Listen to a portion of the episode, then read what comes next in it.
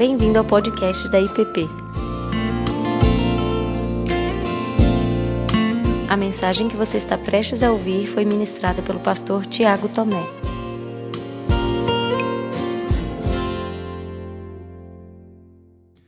Nós vamos prosseguir nossa série de mensagens, o fruto do Espírito, as virtudes da nova criação. E eu quero ler com você hoje aqui o verso 22, 23, 24 e 25 de Gálatas, no capítulo 5. Os versos que descrevem e que falam do fruto do Espírito. E diz assim: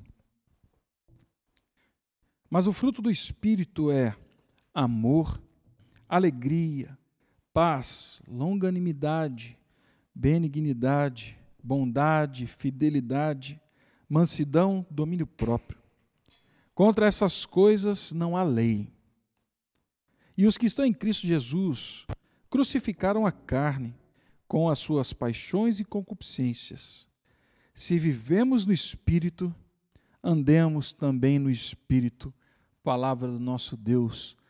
Aleluia. Pai Santo, ouve a meditação que fazemos agora, porque fazemos a Ti como culto.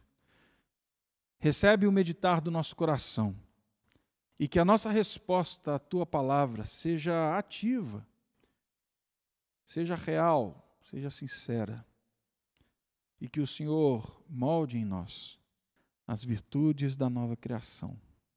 Em nome de Cristo. Amém. Amém. Ao longo desses dias, eu tenho lido repetidas vezes a carta de Paulo aos Gálatas, né? E a cada leitura, as páginas da Bíblia, ela vai ficando mais colorida. É porque eu tenho ali a, esse costume de rabiscar ali, pintar, escrever, enfim. E ela está ficando desse jeito porque a relação das palavras de Paulo com toda a Escritura é rica demais. Mas, sobretudo, quando nós temos o olhar no fruto do Espírito e tudo que Paulo está dizendo em volta, nós percebemos, assim, com nitidez, a profundidade, a riqueza, a glória em que a realidade do Espírito nasce. Nós percebemos com nitidez a grandeza do cenário que Paulo desenha, que Paulo descortina dos nossos olhos e nos convida a andar, nos convida a existir no Espírito. Como nós vimos na semana passada, a carta de Paulo aos Gálatas não é uma carta só para uma igreja específica. Não é uma carta só para a igreja presbiteriana do Planalto. É uma carta para a igreja de Cristo Jesus, que se encontra no Distrito Federal. Seria mais ou menos isso. É uma carta com um destinatário, mas é uma carta comunal. Muitos e muitos e muitos irmãos leram e a preocupação de Paulo estava assim com muitos e muitos irmãos. E para estes, Paulo inicia falando de duas realidades, logo no comecinho da sua carta. Ele fala de duas realidades para eles, duas realidades que dizem respeito a mim e a você. São realidades que não estão no nosso controle, mas nós fomos alvo dessas realidades que fazem de nós quem nós devemos ser.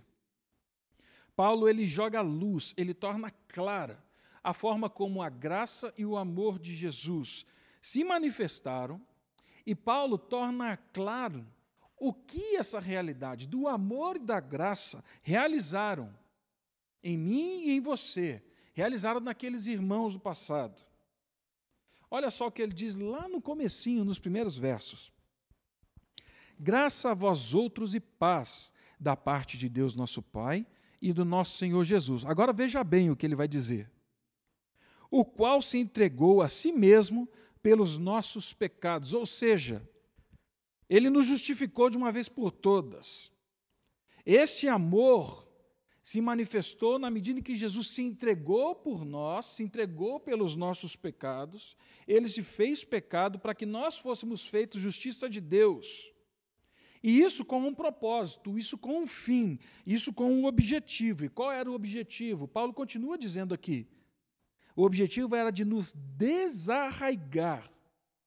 era de nos libertar. O objetivo da morte na cruz pelos nossos pecados era de livrar as raízes da alma, as raízes do nosso coração, do nosso ser, da nossa consciência, que estavam arraigadas, que estavam bebendo, que estavam se nutrindo do que? Ele continua, deste mundo perverso. E isso porque era da vontade de Deus, segundo a vontade de Deus, nosso Pai, a quem seja glória pelos séculos dos séculos. Amém. Paulo então relembra para eles e para mim e para você e para quem mais lê a carta, que foi da vontade de Deus que nós fôssemos libertos do poder do pecado, da escravidão, a fim de vivermos vidas livres e essa continua sendo a vontade de Deus. Essa continua, esse continua sendo o desejo de Deus, continua sendo a vontade que não sejamos mais escravos, que não vivamos de forma condenada, que a nossa consciência não esteja mais cativa nesse mundo perverso, que o nosso jeito de viver, que o nosso jeito de falar, de agir, de pensar, não seja deste mundo perverso, não seja das obras da carne, mas que seja conforme o Espírito. E ele fala disso na carta. Lá no capítulo 3 ele vai falar que nós fomos batizados em Cristo Jesus. Nós temos uma nova identidade. E não só fomos batizados, Gálatas 3:27, mas agora, uma vez batizados, nós fomos revestidos de Cristo Jesus. Então nós temos uma nova identidade, um milagre acontece aqui dentro Agora esse milagre se torna externo. Nós fomos revestidos. Então, com uma nova identidade, revestidos, nós vivemos no Espírito. Quem nos nutre é o Espírito de Deus. É Ele que nos faz conhecer toda a verdade. Ele é a presença de Deus. Ele é o sopro da nova criação. Se vivemos no Espírito como lemos, se temos a vida pelo Espírito, se fomos vivificados pelo Espírito, agora vivamos, andemos no Espírito. A palavra de Paulo vai para muito além, gente. Vai para muito além do que uma aquiescência mental, cognitiva, intelectual de uma lista de algumas palavras que nós temos aqui, como se fossem matérias de um curso, de uma escola religiosa, de um, um código moral. Nós seguimos Cristo, nós obedecemos. Nós damos nome ao pecado e nós sabemos o que é santidade. Mas Paulo está dando um passo para além disso, e eu estou reforçando isso de novo. O que Paulo está afirmando aqui é que agora nós somos filhos, e porque nós somos filhos de Deus, ele nos enviou o seu Espírito, de forma que agora nós chamamos Deus de Pai, Abba Pai. Nós nos tornamos, como ele diz em Gálatas 3,26, que nós nos tornamos herdeiros herdeiros das virtudes eternas, santas, vivificantes de Deus. Na medida então em que nós fomos libertos do pecado, nós recebemos nova vida, o Espírito Santo habita em nós. O que Paulo está dizendo agora é que Deus uniu o seu espírito ao nosso espírito. O fruto é descrito nesse cenário dessa realidade onde a nossa vida agora se fundiu com Deus, com o eterno. Nós não somos Deus, mas Ele nos convida para viver a vida dele. E Paulo fala para uma igreja que está confusa na sua identidade, para uma igreja que parece estava flertando com o evangelho falso e por isso correndo grande risco de voltar às obras da carne tanto que Paulo fala: vocês correram bem até aqui. O que aconteceu com vocês que vocês abandonaram? Paulo diz: não façam isso. Foi para a liberdade que Cristo vos libertou. Vivam a liberdade no espírito. Eu confesso para vocês que eu preciso me lembrar dessa realidade to todos os dias. Porque diariamente eu, Tiago, Eu sou tentado a me moldar àquilo que mais eu repudio. Eu sou tentado a me moldar à violência com que muitas vezes eu sou tratado e eu quero agir com violência de volta. Eu sou tentado a me corromper com a corrupção que eu odeio, me torno corrupto, afinal, que mal tem parar um pouquinho nessa vaga aqui, perto dos milhões de reais de desviados da merenda, e seja lá do que for. Esse é o nosso país, esse é o nosso jeito. Não tem problema, não. Eu sou tentado a me moldar com o ódio com que eu sou tratado. Eu sou tentado a me moldar com a indiferença com que sou tratado. Se me trato com indiferença, eu vou fazer o quê? Trato com indiferença. E aí Paulo chega e o Espírito Santo vem e diz: Não, Tiago, não é para isso que eu te chamei. Não é essa a realidade. Por quê? Porque esta não é a realidade do seu Pai. Essa não é a realidade do Espírito que habita em você. Há uma unidade, uma comunhão com Cristo e com o Espírito Santo, que nasce de uma relação. Essa relação, ela é muito profunda. Capítulo 4, verso 5, Paulo fala que essa relação foi desembocar no quê? Na nossa adoção. A adoção como filhos. Há alguns meses eu contei aos irmãos aqui na igreja, quando estávamos ainda reunidos, algo muito curioso que aconteceu com o meu filho mais novo. Ele chegou pela adoção em casa há dois anos, e ele tinha dois anos e meio. Ele falava muito pouco. E quando nós começamos a vir para a igreja, um amigo muito querido sempre brincava com ele perguntando: Qual é o seu nome, garoto? Só de falar assim, quem é da igreja já sabe quem eu estou falando. Aí você perguntava: Qual é o seu nome, garoto? E ele sempre ficava quieto. Mas um dia, inesperadamente, ele respondeu. E quando esse amigo falou assim: Qual é seu nome, garoto? Ele virou assim, levantou e disse assim: Meu nome é Philo. Vou traduzir para você o que ele disse: Meu nome é filho. O fruto do Espírito nasce, brota, ele ganha vida na medida em que eu tenho consciência na medida em que a minha identidade, que meu nome é filho, filho de Deus, na medida em que seu nome é filho de Deus, é daí que brota a nossa identidade, é daí que brota o fruto do Espírito. Por isso não vivemos mais segundo o padrão dessa geração perversa, corrupta, mal, nós temos uma identidade, você tem uma identidade, meu irmão. Distingua-se como povo de Deus, o povo do milagre, o povo que recebeu o Espírito Santo, o derramar do Espírito Santo. E é com essa realidade, então, em mente, olhando para o livro todo de Gálatas, que Paulo começa a descrever, então, os sabores, as, as texturas, as virtudes do fruto do Espírito. E a primeira virtude, o primeiro sabor que Paulo nos apresenta aqui é o amor. Nós lemos hoje. É o amor. E o fruto do Espírito é amor.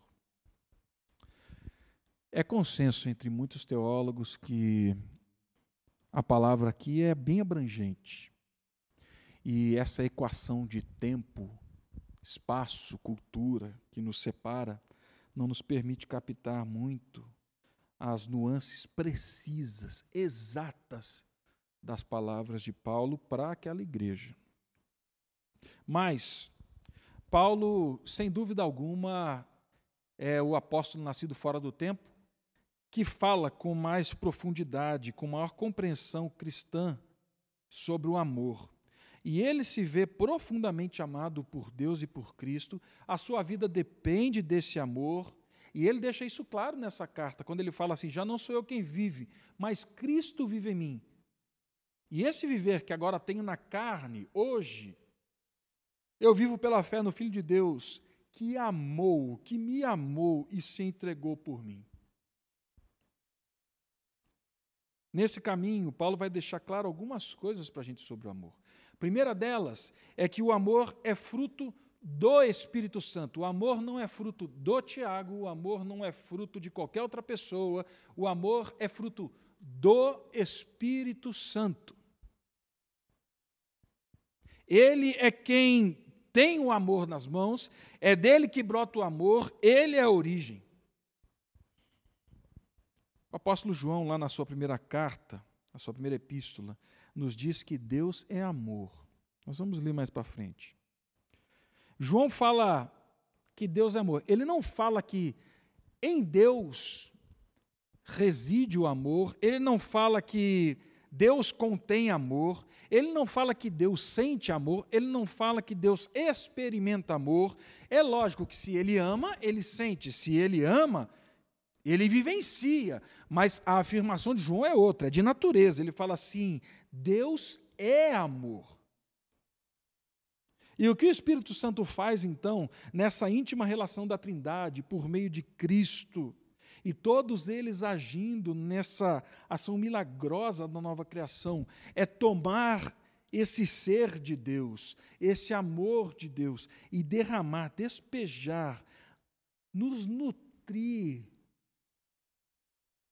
da essência do amor de Deus porque Deus derramou o seu amor em nossos corações por meio do Espírito Santo que ele nos concedeu, Romanos 5:5.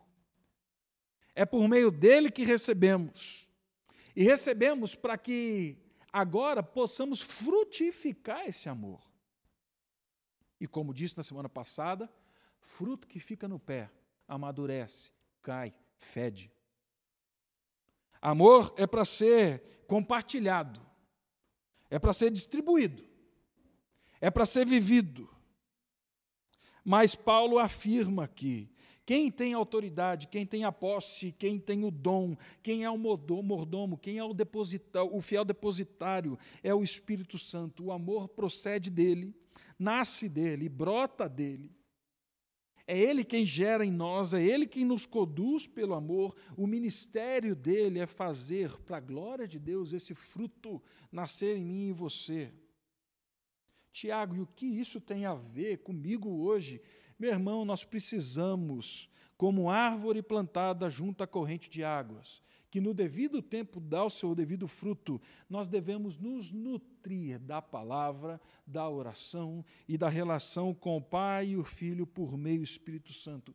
Por isso, não menospreze a tua vida devocional, não menospreze a tua leitura bíblica, não menospreze o seu tempo de oração, porque na medida em que você ouve a palavra, na medida em que você ouve o Espírito, o amor de Deus é derramado sobre você. O ser de Deus é derramado. E ele fala. E ele tem prazer em fazer isso. Se o fruto do Espírito é autoridade dele, tem origem nele, eu devo buscar nele. Mas Paulo também fala de uma outra realidade do amor. Paulo fala que o amor expressa a nossa fé. Verso 6 do capítulo 5. A fé que se expressa em amor. Nenhum daqueles irmãos, assim como eu e você, fomos justificados porque amamos a Deus ou amamos o outro. Nós fomos justificados única e exclusivamente pela fé em Cristo Jesus. No dia que o amor se tornar um tipo de circuncisão, e o que eu estou querendo dizer com isso? Que é o que Paulo estava combatendo. No dia que o amor se tornar essa equação de eu tenho que crer em Cristo, mas somar tudo isso, o ardor, o labor, o sacrifício de amar, eu banalizo o sacrifício de Cristo. Nós fomos justificados por meio da morte e da ressurreição de Cristo Jesus. Vai ter gente que vai falar assim: o pastor está doidão. Então quer dizer que não é para amar ninguém? Não, não é isso, gente. O que eu estou dizendo é que nós não fomos justificados e não seremos justificados pela nossa capacidade de amar nem amar a Deus, nem amar o outro. Nós fomos justificados por meio de Cristo. E Paulo deixa isso claro. Porém, e eu já disse algumas vezes, essa palavra porém é complicada, né?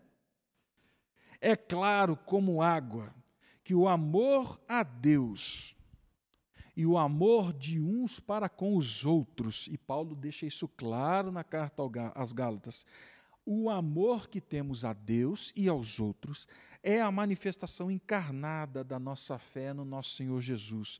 É uma evidência da nova natureza. É um fruto dessa árvore que vem nascendo e que produz. É um fruto dessa natureza que agora habita em mim, habita em você. É fruto da nova criação. É evidência da cruz de Jesus, da ressurreição de Jesus na minha vida e na sua vida. Ele não nos justifica mas ele é uma prova, ele é uma manifestação contundente de que nós estamos ligados em Deus. Uma fé viva, ardente, pulsante, ligada em Deus, se manifesta em gestos, em ações de amor. De novo, o apóstolo do amor, João, lá na sua primeira epístola, no capítulo 4, ele diz assim: a partir do verso 7. Amados, amemos uns aos outros. E olha só, porque o amor procede de Deus. E todo aquele que ama é nascido de Deus e conhece a Deus. Nós amamos porque nascemos do amor. A nossa natureza agora é brotar essa virtude, porque isso está no nosso DNA, está na nossa genética. Ele continua: Aquele que não ama não conhece a Deus, pois Deus é amor. E a coisa parece ficar meio complicada agora, né? Mas do que, que ele está falando? Então eu tenho que amar a tudo e a todos. É isso? Que tipo de amor ele está falando? Se a gente continua lendo o texto, tudo fica mais claro ele continua desvendando agora a natureza desse amor de Deus que foi despejado em nós. Ele fala assim: Nisso se manifestou o amor de Deus em nós, em haver Deus enviado o seu Filho unigênito ao mundo, para vivermos por meio dele. Verso 10: Nisto consiste o amor. Não que nós tenhamos amado a Deus, mas em que ele nos amou e enviou seu Filho como propiciação pelos nossos pecados. Ou seja, a referência desse amor com que somos chamados a amar, dessa virtude que deve brotar em nós, é o amor de Jesus Cristo. É um amor que se manifesta no bem do outro. É um amor que se manifesta no florescimento da vida do outro. É um amor que se manifesta no serviço, na entrega em favor do outro. Não é um amor que age como usurpação do outro para satisfazer os prazeres, os desejos, os planos, os projetos de poder. Não. O amor se encontra, encontra sua referência na cruz de Cristo. E aí ele continua: Amados, se Deus de tal maneira nos amou, devemos nós também amar uns aos outros. E aí começa a pegar de novo. E eu já ouvi algumas vezes, e não por mal, e eu compreendo, mas algumas pessoas dizendo assim: não dá. Não dá porque assim, ele é Deus, né? E eu não. Então, é injusto, né? Ele falar para mim amar. Mas o argumento que João segue é o mesmo argumento que nós muitas vezes usamos. Só que ele está aqui às avessas. Se Deus é quem é, grande, infinito, soberano, criador de todas as coisas, se Ele nos amou e se entregou por nós, que grande honra participarmos agora dessa natureza, desse amor, não nos agarrando mais a quem nós somos, assim como ele não se agarrou, não usou como usurpação o ser igual a Deus, antes a si mesmo se humilhou. Tende em vós o mesmo sentimento que houve em Cristo, Filipenses 2. O convite é: encontrando esse amor, agora nós nos conformamos com ele.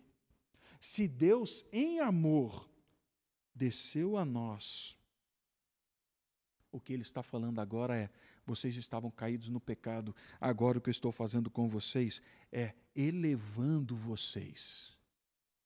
Estou trazendo vocês pelo poder do Espírito para que vivam essa virtude. E aí João termina falando: ninguém jamais viu a Deus. Se amamos uns aos outros, Deus permanece em nós, e o amor em nós é aperfeiçoado, ou seja, o amor expressa a presença de Deus, e nós seremos conformados à imagem de Cristo. E aí então, Paulo fala aqui, são muitas, mas eu vou falar só de duas formas.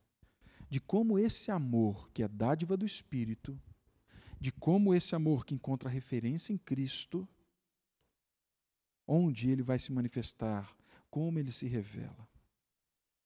Gálatas 2:20. Nós vemos que esse amor se revela na proteção e no cuidado com os mais vulneráveis, com os pobres. Capítulo 2, Paulo falando para a igreja na Galácia, ele fala como ele foi aceito pelos apóstolos quando foi a Jerusalém, mas de uma forma muito interessante, depois de dizer que eles reconheceram que a mensagem dele era pura, o evangelho puro, os apóstolos fazem um pedido que parece estar fora do ambiente da carta. Os apóstolos falam assim: Paulo e Barnabé, não se esqueçam dos pobres. Não se esqueçam dos mais vulneráveis, dos que estão em condição mais precária. E Paulo diz assim: e eu me esforcei para fazer isso. O nosso amor se manifesta na medida em que os nossos discursos sobre justiça, sobre o bem, sobre a presença de Deus na história, se manifesta no cuidado com aqueles que estão vulneráveis, com os mais pobres, com aqueles que padecem hoje de recurso para sobreviver. Nós poderíamos passar horas aqui falando sobre esse tema. E por quê? Porque ela é uma agenda apostólica e ela é uma agenda de Cristo. Mas eu quero dar um testemunho para vocês. Alguns podem achar baixo.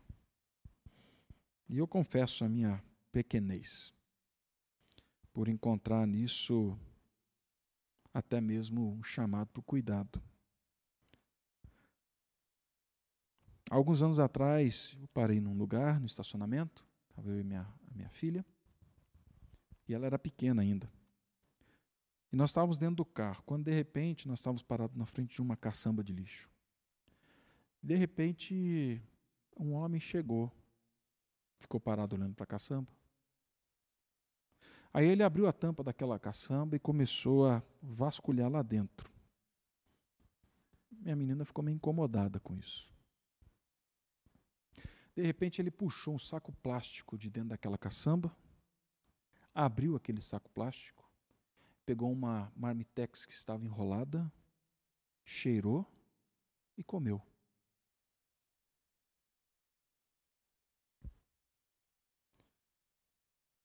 para aqueles que foram batizados no Espírito, para aqueles que caminham no Espírito. Não há como olhar para essa cena e falar que isso não tem nada a ver comigo, não tem nada a ver com você. Não tem como a gente olhar para uma cena dessas e acreditar que o que Deus me deu é só para mim e não para repartir com o outro. Não é possível a gente olhar para essa cena e falar assim: meu Deus, misericórdia, tem alguma coisa errada. Está faltando alguma coisa aqui. Não tem como mais nós acreditarmos que, como agentes do reino, nós não devemos nos comprometer com a justiça, com a necessidade de muitos hoje, hoje que estão padecendo do que comer, de pão, de água. Nós não podemos olhar para essa cena e, no mínimo, e por isso que eu falei que pode ser baixo, mas no mínimo, cuidar da forma como nós descartamos o nosso lixo. E eu não estou ratificando, não estou falando que está certo, que você tem que cuidar do seu lixo, porque depois vai vir alguém e vai comer disso. Não estou falando que está certo, está errado. O que eu estou dizendo é: pessoas fazem isso, e o chamado dos apóstolos. Esse amor se manifesta na medida em que nós cuidamos dessas realidades. A gente não vê isso porque a nossa cidade, aqui em Brasília, Plano Piloto e outras realidades, elas jogam para fora da cidade. nós não vemos. Minha sugestão é que você volte e assista uma aula que o Antônio Carlos deu logo no começo da pandemia, falando da nossa responsabilidade na pandemia com aqueles que precisam, precisam de recursos para viver. O Espírito Santo já nos disse, já nos alertou. Em segundo e último lugar, Paulo fala que esse amor se expressa na medida em que nós fazemos o bem a todos. Gálatas 6, 9 a 20. Ele fala isso para mim e para você, olha só. E não nos cansemos de fazer o bem, porque a seu tempo ceifaremos e não desfaleceremos. Por isso, enquanto tivermos oportunidade, façamos o bem a todos, mas principalmente aos da família da fé. Fazer o bem a todos enquanto, enquanto tivermos oportunidade. Façamos o bem aos da família da fé o bem, tudo aquilo que viabiliza a vida, que promove dignidade, unidade, crescimento, amadurecimento, maturidade. Essa carta de Paulo é uma prova de amor. Ele faz um bem àquela comunidade, exortando. Falando assim, vocês estão caindo do evangelho, eu quero que vocês voltem, porque isso é vida. E isso é manifestação do amor. Façam bem aos da família da fé. Não se amassem não se degladiem. Façam o bem para o bem do outro. Mas agora o Espírito complica a minha vida e a sua vida. Porque ele fala assim: quando tivermos oportunidade, façamos o bem a todos. Ouça, ouça, meu irmão, a todos. E isso mexe, porque isso pega aqui dentro da alma. Então quer dizer que eu tenho que fazer o bem a quem não merece. Então quer dizer que eu tenho que fazer o bem a quem não é digno do bem. Então quer dizer que eu tenho que fazer o bem a quem eu não quero nem que viva.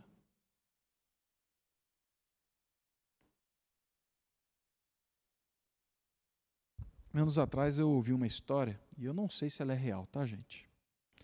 Se não for, ela poderia ser, porque eu gosto muito dela e eu queria que fosse.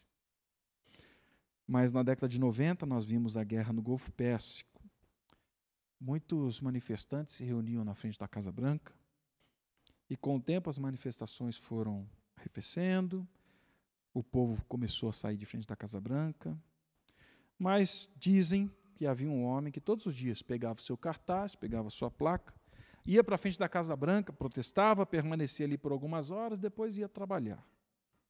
E um dia um jornal decidiu fazer uma entrevista com ele e a pergunta foi: Você acha que o seu cartaz vai colocar fim à guerra e mudar alguma coisa? E aquele homem disse: Não, eu acho que não. Eu posso não mudar o mundo e não acabar com a guerra, mas eu quero que eles saibam que eles não vão mudar quem eu sou. Eles não vão mudar quem eu sou.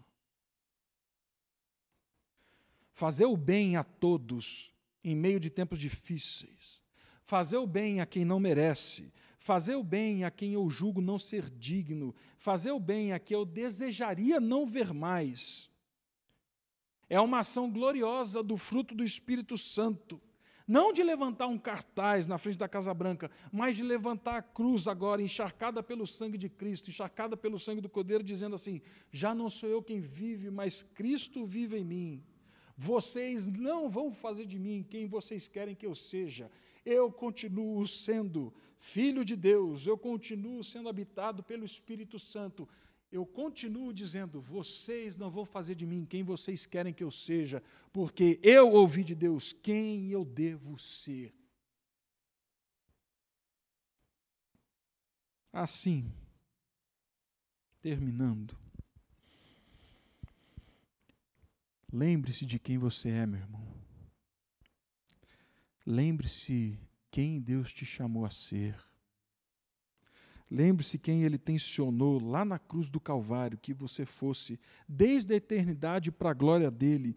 Busque, clame, ore, peça a Deus pela virtude do amor, porque no dia que amarmos, no dia que frutificarmos o amor, esse amor que encontra raiz em Cristo, muitos muitos, muitos serão saciados, não só na sua mesa diária, mas serão saciados com a presença de Cristo. E isso por meio da sua vida. Isso por meio do fruto do Espírito.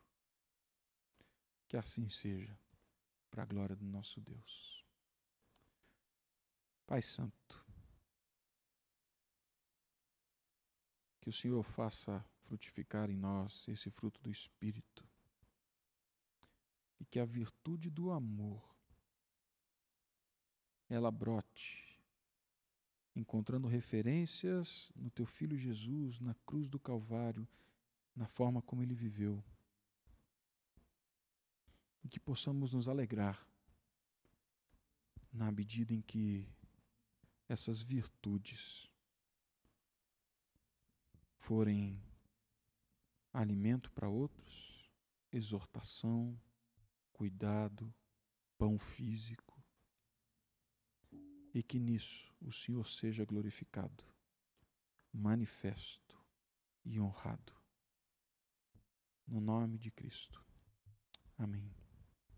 Amém. Você acabou de ouvir o podcast da IPP. Para saber mais, acesse nossa página em www.ippdf.com.br.